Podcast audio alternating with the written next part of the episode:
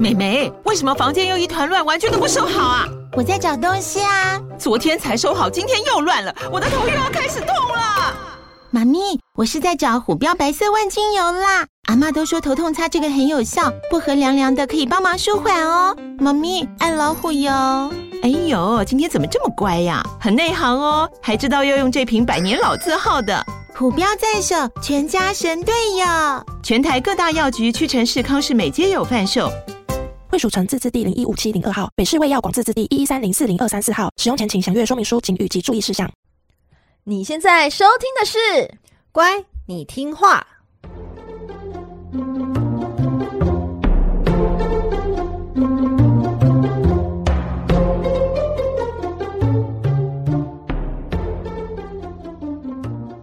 每集介绍一幅名画加一则故事，从故事的关键找出欣赏艺术的线索。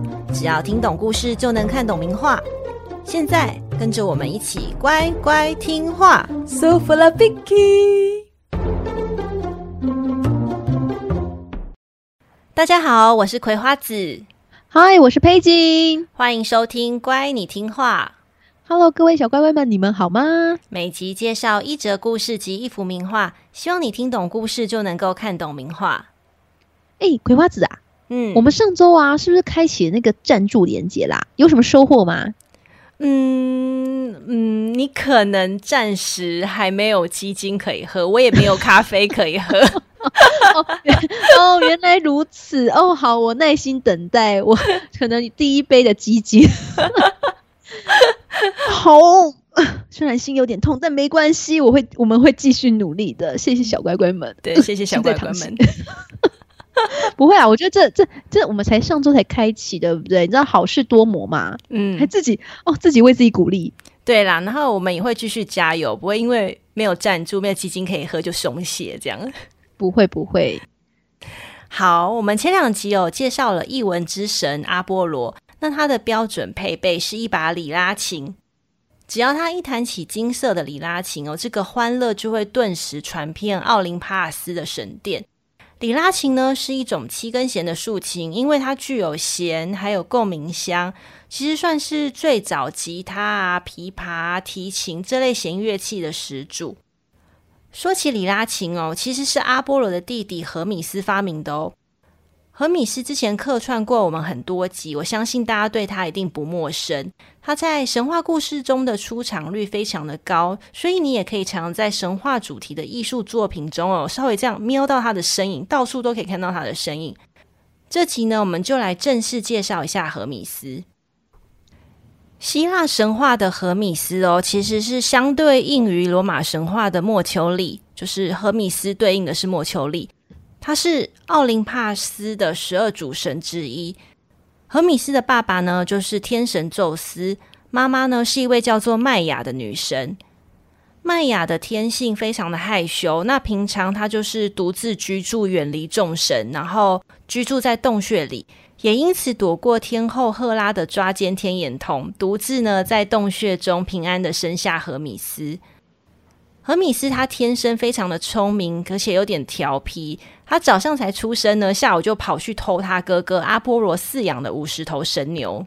哎、欸，我觉得赫米斯非常非常的勤劳，哎，真的是那从小就勤劳，就大有可为。而且他是才刚出生，是个小 baby，对不对？对，哎、欸，他不是勤劳，他是去偷他去偷东西。哦哦，对，我在突然价值观偏差哦。可是我就觉得他天，那小 baby 那时候只是想要喝奶奶，可是他竟然还就是你知道做一些事情，我觉得他对也算勤劳吧。另外一个想法的话，他他真的很聪明，你知道吗？因为他去偷牛，然后还记得要消除犯罪痕迹，因为呢。哦他就在牛对，他在牛蹄绑上树枝，嗯，然后让牛就是边走路就可以边扫去他走过的蹄印，然后这样子呢，就让阿波罗无法追踪说这群牛到底去了哪里，哦，他去哪里了。对，嗯，然后呢，小婴儿和米斯他又领着牛群，然后半路上就看到一只乌龟，然后又调皮捣蛋抢走了龟壳，然后在龟壳上插入牛角。然后呢，再从那群牛中，就再抽出七条牛筋，绑在这个龟壳上，就这么制作出了一把七根弦的竖琴，就是我们所说的里拉琴。哎、欸，他真的很天才哎，他才小婴儿，然后就会制作这些东西，真的就是天赋异禀，天生就是一不简单的人物。嗯、那他就拿着里拉琴，然后把这一群偷来的牛呢，就藏在某处的山洞，还宰了两头牛，然后饱餐一顿。因为他出生他还没有喝牛奶，然后就吃了整个全牛，真的很赞哎，真的很狂，吃的超饱。对。然后呢，他做完这一切之后呢，他就在静悄悄，然后回到他出生的那个洞穴里去睡觉。阿波罗发现他养的牛不见了嘛，然后他就去占卜，就发现说，哎，居然是荷米斯干的。于是他就怒气冲冲跑去麦雅的洞穴去兴师问罪。那小婴儿何米斯就卖萌装无辜说，嗯，宝宝没有，宝宝没有。然后他妈妈麦芽也在那边说。哎、欸，我儿子很乖，你不要没事找麻烦哦，阿波罗。哎、欸，恐龙家长，他是恐龙家长，对，都是别人的问题。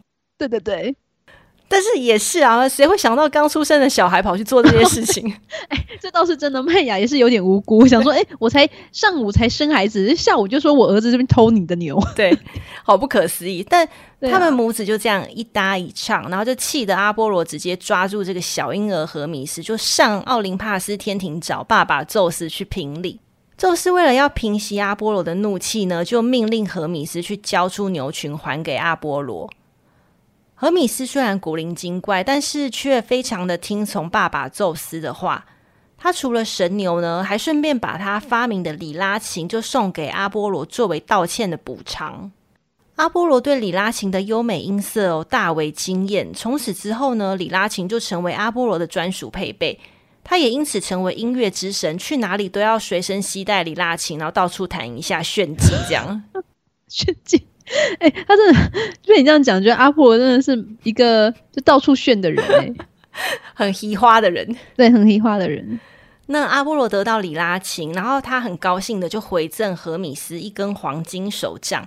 这个黄金手杖有神奇的魔法。那两兄弟就因为这件事情嘛，从此就建立了很亲密的感情。哇，本来是你知道敌对，然后现在变成超级妈吉耶。对，没错。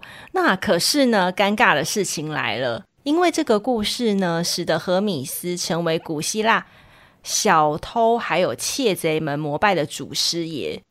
正常来说，我们心目中的神应该是要惩罚，而不是保护小偷和盗贼嘛。但因为各行各业他都需要一个职业守护神，所以小荷米斯呢，就因为这样子的故事，就成为了小偷之神。哎、欸，他真的是名副其实哎、欸，因为他是一个小婴儿，他就天生有这个本领，而且还可以制作出里拉琴。对，而且那只乌龟也不一定，有可能是别的神仙的啊，他还这样偷走，还在拿走龟壳。而且我觉得他最聪明的是，他懂得掩盖犯罪痕迹。哦，对对对，你说把那个呃那个树枝对不对绑在那个？对对对。那我们撇开小偷之神这样子尴尬的称呼哦，其实荷米斯最主要的神职工作是信使之神。所谓的信使呢，是指说负责将众神的旨意还有信息传递给人界的神。那神话中的信使之神总共有两位，第一位呢是彩虹女神伊丽丝，另外一位呢就是荷米斯。那这两人最大的差异哦，是在于说，彩虹女神伊丽丝她只会执行天王宙斯还有天后赫拉的命令，但荷米斯呢就不限于此了，他传递所有神明的旨意，因此呢就跟所有的神他们的关系都非常的好，因此他超常友情客串在各个神话故事中，就是这边参一脚，那边卡一个位，然后到处都是大家的好朋友荷米斯这样子。哎、他就是一个八面玲珑的角色啊，人人好哎、没错，你说对了，他这样子的呃工作的关系嘛，就赋予他一些很特别的特性，是专属于荷米斯才有的。第一个呢，就是说，因为他需要迅速的执行众神的指令，所以他的行动非常的敏捷。第二个呢，因为使者啊需要周旋在各方，所以他的社交手腕是非常的圆融又谨慎的。第三个。使者呢是能言善道，而且善于辩论的，所以他呢口齿伶俐，一张嘴一一张嘴喉绿绿，叽叽嘴喉绿绿，叽叽嘴喉绿绿。那像我们第九集潘朵拉的盒子嘛，就讲说那个潘朵拉是如何被制造出来时啊，就有一个故事是细节是这么说的。被精心打扮的潘朵拉嘛，然后最后被信使荷米斯就是放入谎言到他的嘴巴里，就是因为荷米斯有一个能言善辩的技巧，哦、对，嗯嗯嗯，说话的艺术，哦，说话艺术，我说说谎，应该说谎言呐、啊，我想说哦，就说谎，说话的艺术，诶，你也说的蛮好听的，对不对？呃、说话艺术。那何米斯是猪屎之神，那他平常的工作呢，就是像小蜜蜂一样，嗡嗡一样，就是飞到东又飞到西，然后从一个地方又到另外一个地方。那这样子移动的概念呢，也让他成为就是旅行之神，还有道路之神，是会保护出门在外的旅行者。所以大家如果要去自助旅行啊，或是到处去玩啊，其实很适合拜他。哦，我还以为是忙碌之神呢，因为刚刚说小蜜蜂嗡嗡嗡，对。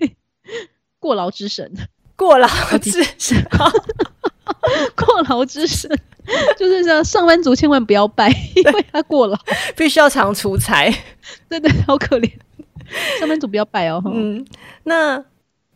从信息流通这个概念来再继续扩大的话呢，就是货物进出口流通的商业贸易，所以它也成为了商业之神。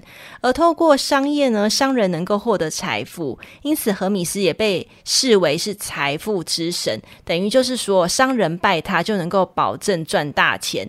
他手上就是会拿着一根双蛇杖，这个双蛇杖呢，就是一根手杖上面缠绕着两条蛇。它这个图像呢，被视为是商业还有国际贸易的图像象征。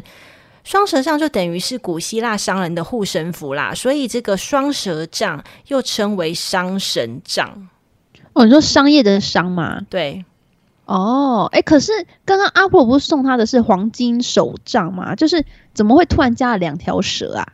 哎，你真的是一个好问题。为什么会多那两条蛇呢？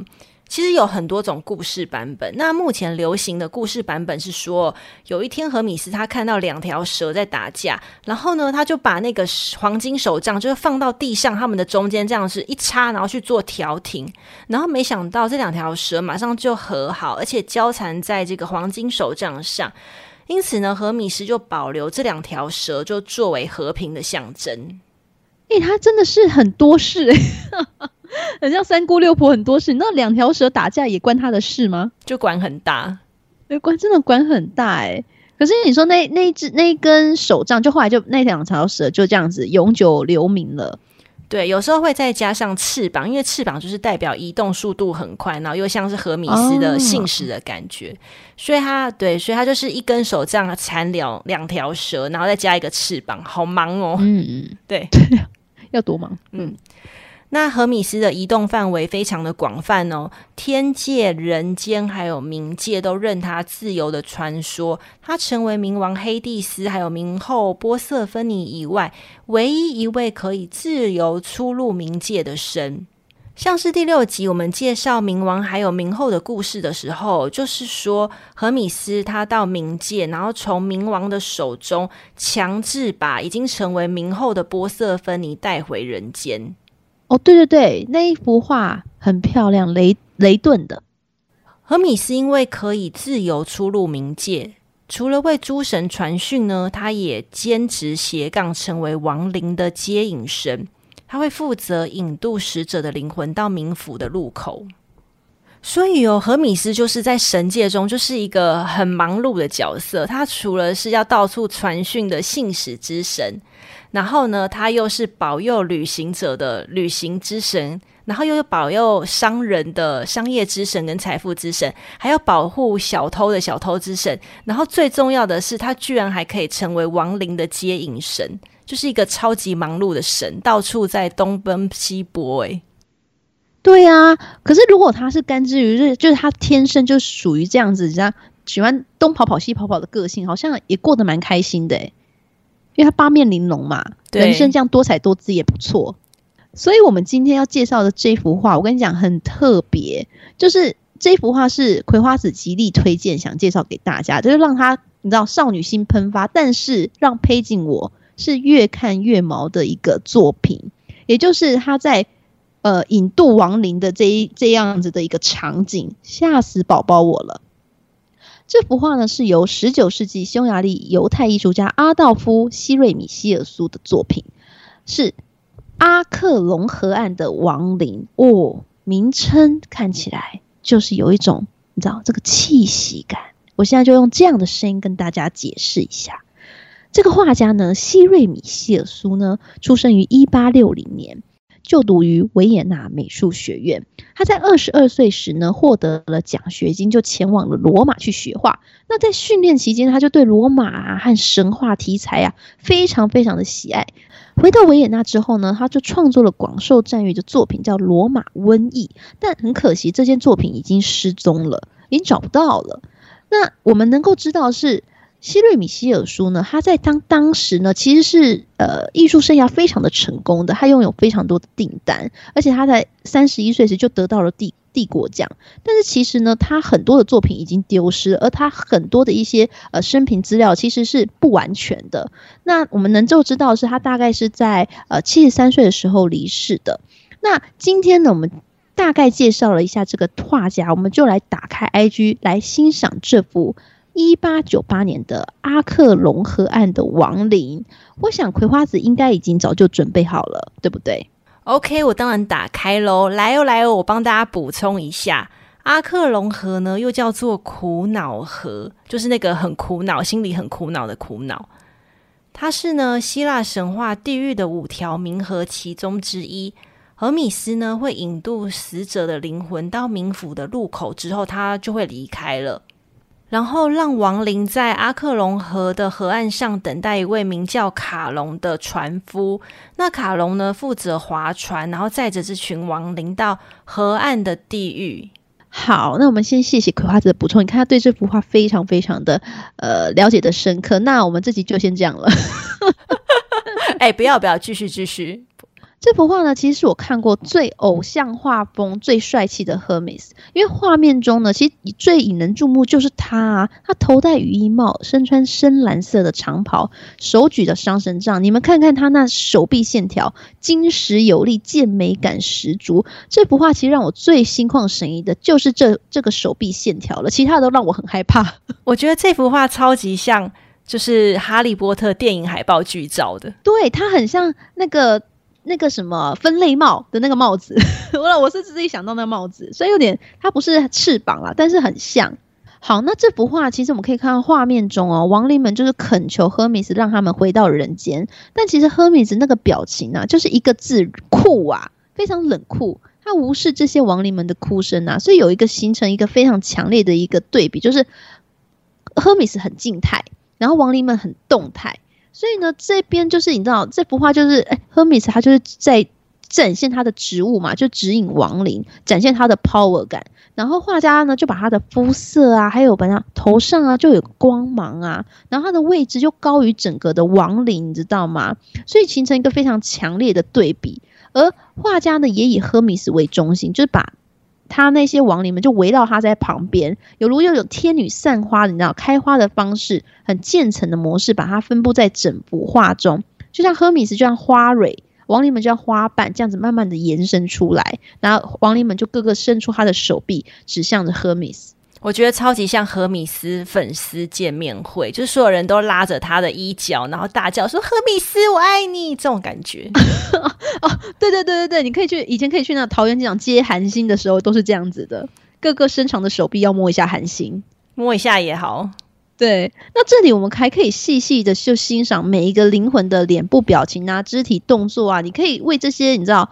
呃，灵魂啊，亡灵们可以加入他们自己一些人生故事。我自己觉得看画就是最有趣的地方，就在这里，可以自己加一些自己觉得画家好像在描述、描绘什么这样子。那首先呢，背景就是先看到那个身穿浅蓝色透明薄纱了，还有头戴花环。你有没有看到那个女子？她站在画面正中央，她伸长的手臂想要碰触赫米斯，就像呃，刚刚葵花子说的粉丝见面会，她是站在叫第一排的 摇滚区。对对对，看球让他回到人间，但你就可以看到其他人哦，就是有不同于其他的那个亡灵，有些亡灵呢，就像诶画面中有点右下角那边，就是呃身穿黄色薄纱跟深灰色薄纱，他们也是头戴花圈，可是他们是双膝就是跪下的，然后头低低的。我自己觉得好像他似乎就接受这一切的安排，就有有别于其他的亡灵们那种痛苦挣扎，他们好像一切就接受了。但我自己觉得细看这些亡灵真的是把我给吓到了，有点会做噩梦。所以各位这幅画半夜不要太细看好不好？不然他们可能有一些人会给你一个 wink，就是眨眼，可能会吓。但我觉得唯一能够安慰我的，就是这个画家在女人这这个你知道身上画的这种透明之物啊，其实还蛮美的，可以当一些内衣之类的。有情趣内衣吗？情趣内衣，或是 cosplay cosplay 也不错。我觉得你来买起来，你这很强，这样也能买起来真的是爆买女子哎、欸！哎、欸，我跟你说，这这一幅画让我真的看得越来越毛哎、欸。但是还有除了这个衣服之外，我还有觉得可以让我有一些安慰的，就是。那个可爱有一个闭眼睛的，你看张开嘴巴有点谋困霸这个小男生哦，我觉得很萌诶，就是哦，仿佛一切不关他的事，拜托让我继续睡一样，很可爱。但你有没有发现，就其实这一幅画就是很动态，这些亡灵很动态。其实他们哦，其实害怕一个人，就像你说的，有一个人就是在画面的最左边，这幅画的左边。有一个异常黑暗的地方，有一个人，他正划着船驶向岸边，也就是你刚刚说的卡戎了，就是负责将使者渡过冥河的人。嗯，我们刚刚有说过嘛，就是荷米斯他会带领着亡灵们进入地下的世界，那卡戎会负责就是带他们去最终的宿命之地，就是冥府。那据说卡隆呢，会对每位要渡河的亡灵都要收取少量的船费，就是过路费啦。那如果你付不起这个船费呢？那个亡灵就是长期徘徊在河岸边，没有办法去到冥府。那古希腊人呢，因此会在亲人死后为他们举办正式的葬礼，然后会习惯在眼睛上呢放两枚硬币，就是要给卡隆的船费。诶，中元节快到了嘛，我们就顺便跟大家分享这个古希腊的鬼门小知识。哎，对，这周是中元节。我跟你讲，我妈很幽默，哎，她就你知道，就跟我打电话，就说，哎，那个啊，这周是中元节，你要不要回家吃好料？有很多好吃的。我说，哎呦，我是我是我是好兄弟吗？什么意思？对啊，居然叫你们回去吃好料？对啊，中元节很多好料的，回家吃。我说，嗯，听起来毛毛毛起来，你知道吗？然后又看到这幅画，哦，天哪，不吉利。啊，总之呢，哎，卡戎啊，你们大家有注意到卡戎哦？虽然他真的描绘的非常的不清楚，但卡戎就是在画作中哈，多是以这种老人的形象出现啦。那近代呢，也很多人会把它演绎成就是骷髅头的脸呐、啊，或戴一种黑斗篷这种死神的形象的感觉。那所以我们再回到看整幅的画哈，你会觉得哎，这些亡灵拼命想要抓住荷米斯，避免被送到冥府。那知道这个卡戎这个角色呢，你就觉得哎，大大。放大他们的那个挣扎、悲伤的张力就非常的明显了。那这幅画撇开我自己很胆小，其实我觉得它是一个充满细腻故事的一幅画，所以其实蛮喜欢这种画风，像葵花籽一样，他们一定是他一定是每一个灵魂哈都给他放大十倍在看的。我是没有啦，因为我会害怕，我就把重点看一看就好了，你知道吗？好恐怖哦。那这幅画呢，现在被馆藏于就是。奥地利美景宫的美术馆，那喜欢这类画风的小乖乖们就可以上网搜寻更多希瑞米希尔苏的作品喽。那我这里帮大家整理一下，就赫米斯呢，其实在艺术造型中具有高度的辨识，它通常被描绘成就是。有健美理想体格的青年啊，在天界啊，就是人间冥界啊，任他穿梭飞行啊。因此，他的造型呢和配备全部都围绕在有翅膀的设计元素，就展现他很迅速敏捷。那我们掌握几项关键呢，我们就可以非常容易辨识呢。第一个呢，就是他头部呢会戴双翼帽；第二个，他脚呢会带双翼鞋，双翼鞋就是两个翅膀的鞋啦。但是有时候他不穿不穿鞋，就是他脚踝会直接长出翅膀。那第三个，他手部呢也一样是双翼双蛇杖，那身上就会穿一个就旅行斗篷，就是有这样子的一些配备。何米斯呢，因为他跟那个法国奢侈品的品牌爱马仕的字母拼法是一模一样，因此很多人都有个疑惑说：哎，爱马仕是不是以荷米斯命名的啊？哎，佩琴帮我们正确发音一下好不好？哎，好，我刚刚有去看了一下，就是法文的这个 Hermes 怎么发音，我来念念看。这哎，Google 翻译教我的 Hermes。哦，不是，不是，再一次，再一次 Hermes，为什么是这么沙哑的声音？因为我刚刚刚那个 Google 翻译小姐好像也是类似这样。Hermes，不不好 不好意思，如果有法文的小乖乖可以直接更正我的发音。Hermes，有没有有有，有上瘾吗？有。OK，谢谢。好，谢谢你的发音。那根据爱马仕官方版本的说法，哦，这个品牌名其实是以创办人的家族姓氏，就是 Hermes 来定名的。然后爱马仕呢，它本身是以制造马具用品起家，所以它的 logo 标志呢，使用的设计元素就是以品牌起源的马车作为设计。他们不是用羽翼呀，或是双蛇杖这些图像，所以基本上两个是没有任何关系的。你在网络上有时候会看到一些，嗯、呃，一些很 gay 搞的。嗯，布洛克啊会说什么？呃，两个是有关联，其实是没有关联的。OK，哦，OK，你直接戳破这些假布洛克，假部落客。好，那今天呢，和大家分享的名画呢，会放在我们乖你听话的 IG 和葵花子的部落格上啦。IG 和部落格连接都会放在本集 Podcast 的资讯栏中。谢谢大家在 Apple Podcast 帮我们按赞啊！这里呢，有一位九七。S Y A，他说啊，很棒的主题，很喜欢，但是啊，感觉希腊时期和罗马时期的名字哦，还有形象要分出来诶。诶，谢谢你给我们的建议哦，你说的完全没有错。是虽然希腊罗马神话的故事哦，很常会绑在一起说，但其实罗马人是大量借鉴。那个希腊神话来完善自己民族的神话，两个体系除了人名上哦，其实形象上有时候也会略微不同，这点以后我们会特别留意。是的，谢谢你给我们的建议。那也欢迎大家追踪我们的 IG 啊，或者你想想跟我们说说话啊，你就可以在 A IG 或 Apple Podcast 上留言呐、帮我们按赞五颗星呐、啊，等等的。那如果你想赞助我们的话呢，也可以赞助我们啊啊，赞助右下留言的话，哦，我们就会听多听一点呐、你可能我们就优先改良。对，大概是这样子吧，很 care 有没有？好，那谢谢大家这周是听我们的那个 podcast，那下周是我们继续收听哦。这个频道是乖，你听话，我们下集见喽，拜拜，拜拜。